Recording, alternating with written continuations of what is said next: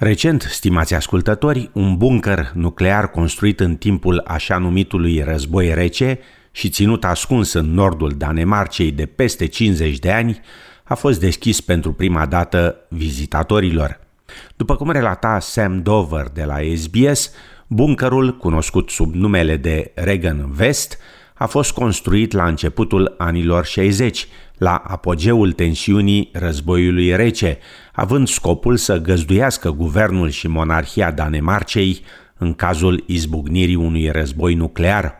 Curatorii afirmă că tensiunile actuale create de conflictul dintre Rusia și Occident fac experiența cu atât mai relevantă.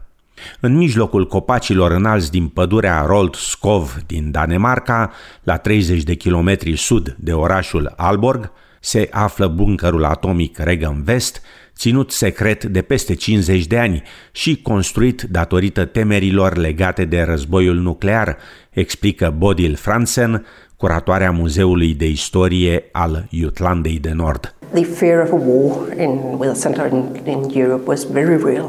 Uh, and at the same time, also the uh, nuclear bombs, and especially the hydrogen bombs, has evolved. And they were so devastating that you had to do something else than what you have done before. You have to think in another way. And one of the things that were a key issue is to keep governmental control into your country and to make places that could, as well as possible, protect the government against an atomic blast. Afirma doamna Franzen. Aceasta adaugă că autoritățile daneze credeau că, dacă ar izbucni un conflict nuclear, războiul se va împărți în trei faze, prima fiind considerată cea mai serioasă. And the first phase was considered the most serious, and it was supposed to be about 30 days. And actually most people thought that the war would be settled within these 30 days. If you could manage to hold the country with this first period, then you probably had a chance to remain in, in, control and to win the war. So this is built to help the government during these crucial 30, 30 days. Afirma doamna Franzen.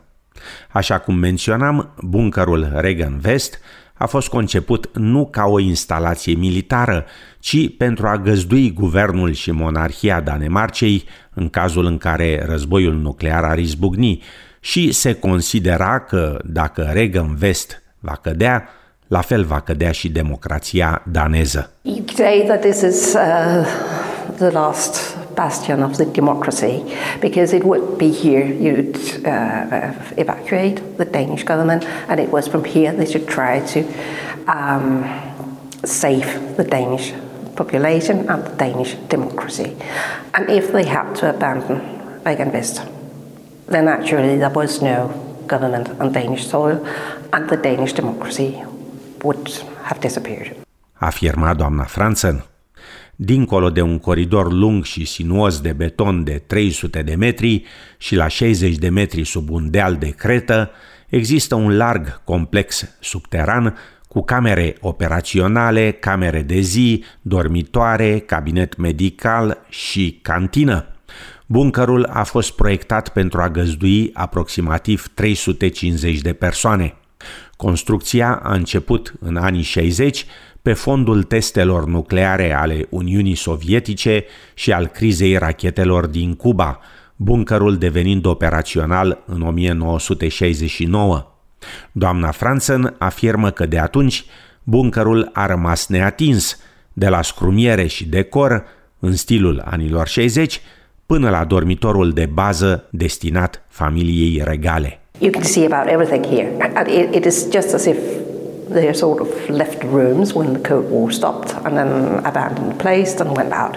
So you can see uh, paper clips, paper, furnitures. Afirma doamna Franzen. Guvernul danez nu a ajuns însă niciodată la Regan West, iar bunkerul a fost scos din funcțiune în 2003, iar ulterior, în 2012, a fost dezvăluit întregii lumii.